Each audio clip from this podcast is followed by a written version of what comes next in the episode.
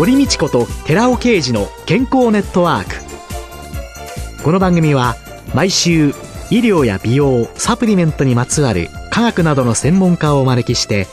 私たちの健康のために役に立つお話を伺う健康生活応援番組です。包摂体サプリメントと エムジーオー マヌカハニーで健康な毎日をお届けするコサナの提供でお送りします。ここでコサナから番組パーソナリティで神戸大学医学部客員教授寺尾啓二社長の新刊、日本人の体質に合った本当に老けない食事術発売のお知らせです。シクロデキストリンの研究の第一人者寺尾啓二社長が、アルファリポ酸、L カルニチン、コエンザイム キューテン など体内で作られる有効成分ヒトケミカルの効果的な摂取による代謝の促進と健康長寿のための食事術について解説します。寺尾啓二小佐奈社長の新刊、日本人の体質に合った本当に老けない食事術発売のお知らせでした。こんにちは、堀美智子です。今月はスポーツ&サイエンス代表の坂爪真二さんをゲストに迎えて、最小努力で最大効果のダイエットをテーマにお送りしています。今週はですね、その痩せるスクワットにはどのような秘密があるのかっていうのを伺っていきたいんですけれども、はい、下半身を鍛えるということ、うん、下半身の筋肉が女性はななわり、はい、そうですね。というので大切だっていうのは先週伺ったんですけれども、はいはい、いや、下半身というよりも中間のですね、お腹周りがとっても気になるんですけれども、はい、そうですね。はい、ですから腹筋よりいいってこの間言われたんですけど、いやー、お腹周りだったら腹筋だろうと思ってしまったりするんですけど、このあたりどうなんですか？はい。やはりですね、脂肪細胞の分布というのは確かにお腹周りですとか、はい、お尻ですとかですね、はい、女性の場合は太ももあたりです。男性では内臓脂肪だったりとか、多いわけなんですけれども、それは例えばお腹を使わないからお腹に溜まっていくわけではないわけですもんね。そうですね。脂肪細胞が増えていくときですね、体に余ったエネルギーというのがあると、それを血糖値を下げるホルモンがね、出てきますね。うん、その中の過程として、糖として蓄えられたり、脂肪として蓄えられたり、うん、中には一部筋肉に蓄えられるわけですけれども、うん、その時にホルモンというのが信号になっていきますから、血液をずっと巡っていって、ホルモンは全身の脂肪細胞に到達しますので、お腹だけが増えていく。お尻だけが増えていくってこともなければ、その逆もまたないわけですよね。うん、全身をバランスよくやはり増えて減っていくんですけど、まあたまたまね、お腹周りなんかは脂肪細胞の数がもともと多いので、増え幅減り幅が大きいと。脂肪がいっぱい細胞があるから、はい、そこがおデブちゃんの脂肪になってきて、そうですね。ぷくぷくになるった脂肪がお腹もぷくぷくになってくる。ですから腹筋運動をぐーっと頑張って、うん、確かに腹筋運動もエネルギー多少は使いますけれども、一、うん、回やって れいてんいちキロカロリーぐらいですかね、せいぜいが。腹筋運動に限らないですけど、筋力トレーニングっていうのは直接的な消費カロリー、消費エネルギーを増やすって意味はほとんどないんですよね。筋肉の運動をしたからといって、 そ,、ね、はい、それで痩せるわけではない。ではない。それでエネルギーの消費がそんなに上がるわけではない。はい、そうなんです。直接上がるわけでなくて、間接的なもので筋肉を増やす。増やす結果として、筋肉はエネルギーをですね、どんどん無駄食いしてくれますから、車で言えばですね、排気量の多い状態、アイドリングの高い、燃費の悪い状態を作っていく。うん、そのためにはですね、やはり小さい筋肉ではなくて、大きい筋肉にターゲットを絞っていくべきですし、そもそもが私たちの体というのは、重力に逆らってますからね。うん、重力に逆らって下支えしているお尻や太ももやふくらはぎの筋肉、これが減っていくことが基礎代謝落ちていく原因になりますから、うん、ここをしっかりと鍛えてあげれば、エネルギーを増やす体になる。エネルギーを消費する体になると。うん、その結果として当然、お腹周りも、二の腕も、女性の気になる場所っていうのは当然減ってくるわけなんですね。じゃあよくね、ダイエットの時に、はい、摂取カロリー、食べたカロリーと消費カロリーがっていうふうに言われるけれども、はいはい、運動したから消費カロリーが増えるというよりは、うん、はい、むしろ体の基礎のことの代謝を上げるための消費カロリーが多くなるというようなのが実際に下半身を鍛える。はい、そうなんです。堀先生おっしゃる通り、摂取カロリーと消費カロリーのバランスというのはすごく大事で、太る痩せるっていうのはですね、その収支によって決まってくるわけですよね。うん、取った量が多ければその分は貯蔵されていくと。じゃあなんで貯蔵が特にね、たくさん食べたりとか、特にダラダラとした生活しなくても、はたち、さんじゅう、よんじゅうとどんどんどんどん脂肪が少しずつ増えていくかといえば、少しずつ筋肉が減って基礎代謝が下がってくることが原因ですので、ここの根本原因にですね、解決していく以外はないんですね。それがスクワットということなんですね。うんうん、例えば今、溢れるほどダイエット本というのがあって、うん、本当にダイエットをしなきゃいけない。で、自分もそう思ってる。でも成功しない。まさに、ね、もう典型的なる例が私でございますけれども、それはどこが間違ってるんですかね。はい、陥りやすい間違ったダイエット法というのは、どんなものがありますか？はい、そうですね。例えば、いっしゅうかんでですね、さんキロ、ごキロ、体重自体を減らすってことは簡単なことなんですよね。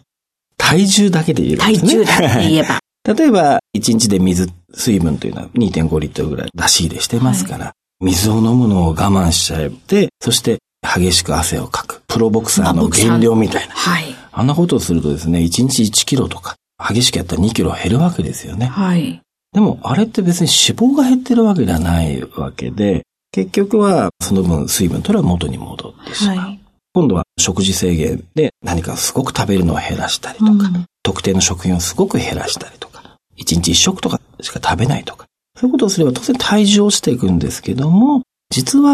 脂肪がだいたいろくわり、ななわりぐらいで、さんわりぐらいが、よんわりぐらいが筋肉が落ちてってるわけなんですね。さんからよんわりが筋肉。はい、基礎代謝を上げるのに貢献する筋肉も減ってしまう。うん、そうなんです。そう。それがね、見た目にはわからないから、一番大事なものが減ってるのに気づかずに体重の減っていき方に一喜一憂しちゃうんですよね。今、ろく、ななわりが脂肪で筋肉がさん、よんわりって言いましたけど、激しいダイエット、極端ダイエットほどこの割合はどんどん変わっていきます。五分五分ぐらいで筋肉が使われることもありますね。そうすると、普通の食事を減らすのとともに筋肉をきちんと鍛えれば大丈夫。はい、そうです。はい。で、そういうのを聞きますとね、うん、はい。やったらハードな筋トレをしなきゃいけないんじゃないかって思ってしまう人もいるんですけれども。そうですね。例えば今流行ってる短期間でいっかげつぐらいで結果を出すようなダイエットですと、非常に厳しい食事制限を課すわけですね。そうすると筋肉の減り方が非常に極端に減ってきますから、うん、それに対抗するために激しい筋トレをしなきゃいけないんですね。うん、でもそれってライフスタイルにはなかなか入っていかなくて、やっぱり食べない期間に食事に対する欲求は上がっていって、うん、そして期間が終わるとその反動ですごい食べちゃったりとかで、まあその期間筋トレ頑張ってるんですけども、その頑張りすぎて肘が痛いとかですね、うん、膝が痛いとかになって、うん、かえって日常生活を送りにくくなったりとかっていう問題が少なくないと思うんです。そうすると、うん、もうそういうところにお金をかけていくこともできない。かといって性格もちょっとズボラという人が、はい、無理なく続けられる秘訣っていうのは何かありますか？うん、はい。これはやはりですね、歯磨きもね、いつの間にか習慣になっていたと思うんですよね。はい。歯を磨くという行為はね、生まれ持って持ってるものではなくてね、親からの教育でね、はい、覚えていくものですから、それはやはり歯を失わないため、歯の健康を守るため、それだけじゃない、いろんな健康を守るため必要だということで、ごふん、ね、朝、うん、昼晩とかね、さんぷんずつとか、うん、取るわけですね、うん。僕、トレーニングでそれと同じだと思うんですね。歯のケア、はい、と筋肉のケア。ケアだと思うんです。ですから、もちろんですね、農林水産業が盛んだった時代は僕いらないと思うわけですね。必要なかったわけです。でも今みたいに机にね、向かってる時間が長くて、スマートフォンをね、ずっといじってる時間長いとなりますと、また筋肉を使ってない、重力に逆らってないわけですから、筋肉のケアをしてあげなきゃいけないですよね。それが筋トレであり、中でも一番大事なのはやっぱりスクワットであると。それ自体はね、楽しいものではないですからね、決してね、歯磨きも多分、楽しいと思ってやってないと思うんですよね。うん、必要だからやってる。習慣化しますもんね。ね、考えたら、うん、先ほどの昔とかの生活なんていうのを考えると、うん、電話は、うん、玄関の近くにいっこだけあって、あ、そうですね、何があってもそこまで走っていかなきゃいけなかったし、うんうん、ね、テレビのチャンネル変えるのだって、トイレも和式でスクワットがすごいやってるような、そういう文明っていうのが、筋肉をどんどん使わなくても楽な生活になってきた。そうですね。どんどん緩やかに緩やかに筋肉を刺激しない世の中になってきているのが、うん、このじゅうねん、にじゅうねんぐらい急加速してるように思いますね。そうですね。はい、そういう意味では自分の筋肉のケアっていうのを本当に意識してすることが大切ということですよね。はい、うん、そう。それをどうしても筋トレっていうとなんかジムに行ったりとか何十分もやらなきゃいけないってイメージがあると思うんですけど、そんなに実は時間のかかるもんじゃないんですね。はい。そこの誤解を解いていかなきゃいけないなと思ってるんですけど。あ、長時間やらなくても大丈夫、うん。そうなんです。はい。大体どのくらいで？そうですね。実は一つの筋トレの種目だけですと、最低限じゅっかいやると実はさんじゅうびょうなんですね。はい。さんじゅうびょう ?さんじゅうびょうなんです。私はですね、はい、今ですね、ええ、あの、坂爪さんの本が目の前にあるもんですからね、はい、いちにちさんぷんっていうのでね、はい、きっとさんぷんっていうのが返ってくるかなと思ったら、はい、さんじゅうびょうですか？ さんじゅうびょう。立ち上がって座るって動作がだいたいさんびょうかかるんですね。で、筋肉に一番あの効果のある回数っていうのがじゅっかい。さんびょうかけるじゅっかいでさんじゅうびょう。あら。はい。これなら、はい、いくらズボラな出しでもできます。そうなんです。で、まずそこからですね、例えば朝昼晩で、さっきの歯磨きのようにですね、朝じゅっかい、昼じゅっかい、夜じゅっかいでもいいと思うんです。あ、うん、本当はですね、筋肉っていうのはじゅっかいやっても、筋繊維全体が使われているわけではなくて、ええ、一部しか使われてませんので、やはりさんセットやった方がいいんですね。さんじゅうびょうやって、さんじゅうびょう休憩して、またさんじゅうびょうやって、また休憩してっていうと、まんべんなく筋肉を使うんでさんセットかかるんですけど。あ、その時に大体そのところの全部の筋肉が全体に使われる。はい、その結果としてにふんはんで、にふんはんはちょっとこう紛らわしいからさんぷんで。それでさんぷんという。そうなんです。はい。そうか、さんセット。はい。ということなんですね。引っ張りますね。来週ですよ。スクワットのやり方はね。はい、それを来週聞いてくださいませ。で、ですが、それとやっぱり食事制限も必要だとお考えになりますか？うん、はい、そうですね。食事制限はやはりですね、体脂肪を減らすということを優先した場合は必要だと思います。はい、ただ、それだけをやっていくと繰り返しになっちゃうんですけれども、やはり脂肪と筋肉が同時進行で減っていきますね。うん、ですから、食事制限される方は絶対筋トレ、特に下半身のスクワットはマストになりますね。うん、で、それで、まあ、さんじゅうびょう、さんセットって聞くと、うん、はい、私にもやれそうかなって思うのですけれども、うん、はい、本当に運動が苦手なんですよ。運動が苦手と言われる方の方がですね、筋トレって実はうまくできる場合が多いんですね。明かりが差してまいりましたけれども、はい、運動が苦手の人の方が、はい、筋トレってうまい。筋トレはうまくできるんです。例えば野球やってます、サッカーやってますってスポーツが得意でうまい人っていうのは、例えばスクワットやらせるときにも、あんまり筋肉を使わないように、例えばふっと前に落ちる力を使って立ち上がったりとか、先週の繰り返しになってしまう腕をふわっと振ったりとか。立ち上がるときとかに、うん、他のそうなんです、ね。無駄な動きをしてしまう。そう、重力をうまく利用してしまったりして、スポーツ選手ってそういう癖がついてるわけですね。彼らは筋肉を鍛えるためではなくて、こう、パフォーマンスとしてやってますんで。うん、でむしろ、あまり運動経験のない方の方が、実は筋トレやると正しいフォームが早く作れることが多いです。あ、やったことないだけに。うん、ない方が。他のことも。はい。体が覚えてないから。はい、そうなんです。だから、無駄な動きをせずに、しっかり覚えてもらう方っていうのは、実はあまりスポーツが得意じゃなかった方とか、文化系だった方とか、ええ、実はそういう方の方が多いんですよ。だから安心してください。じゃあ、はい、来週はぜひ、はい、スクワットのコツ、はい、いろいろ教えていただきたいと思います。はい、今週のゲストは、スポーツ&サイエンス代表の坂爪真理さんでした。来週もよろしくお願いします。よろしくお願いいたします。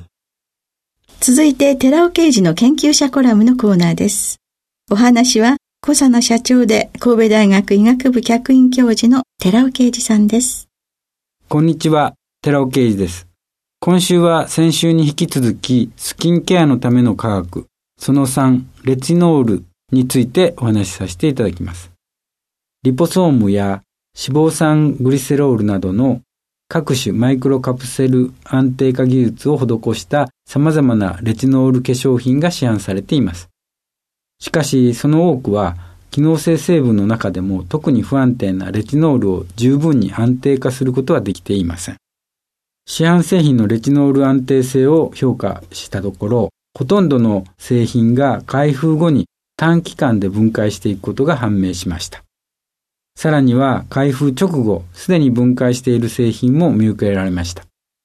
そのような中、レチノールの安定化のためにシクロデキストリン包摂体が開発されました。シクロデキストリン包摂化によるレチノールの安定性がこれまでのリポソームやトリグリセリド製剤と比較して飛躍的に高いことが明らかとなっています。また、この包摂体を配合したクリームやジェル化粧品の効能評価試験において、シワ減少効果や肌弾力性の向上が確認されています。なお、不安定なレチノールを安定化させたパルミチン酸レチノールを配合した美容液が市販されています。レチノールはアルコールですが、体内で酸化され、アルデヒドのレチナールに変換され、さらに酸化されて最も効果の高いレチノイン酸に変換されます。ところが、パルミチン酸でエステル化されたパルミチン酸レチノールは安定であるために、レチノイン酸への変換が容易ではなく、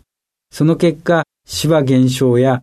肌弾力性向上に対する効果は極端に低下します。よって、化粧品容器に記載された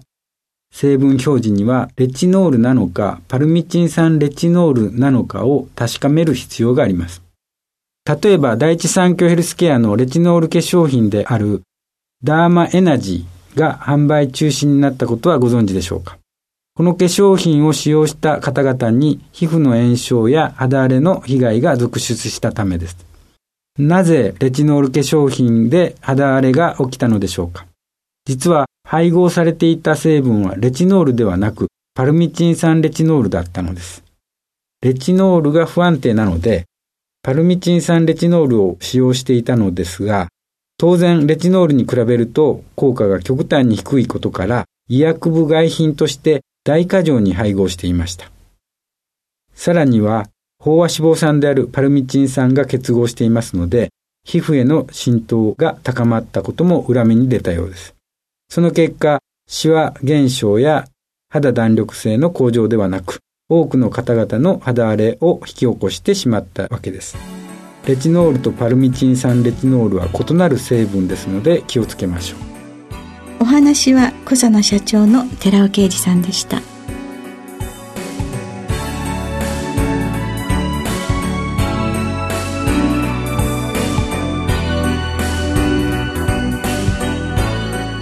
ここでコサナから番組をお聞きの皆様へプレゼントのお知らせです。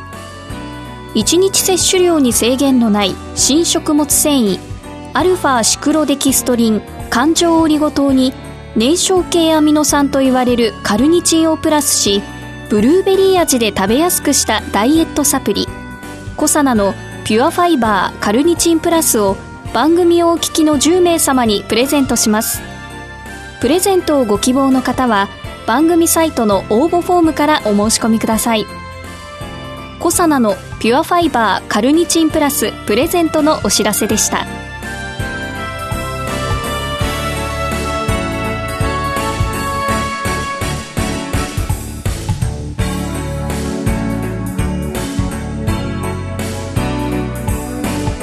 堀美智子と寺尾啓二の健康ネットワーク。この番組は包摂体サプリメントと エムジーオー マヌカハニーで健康な毎日をお届けするコサナの提供でお送りしました。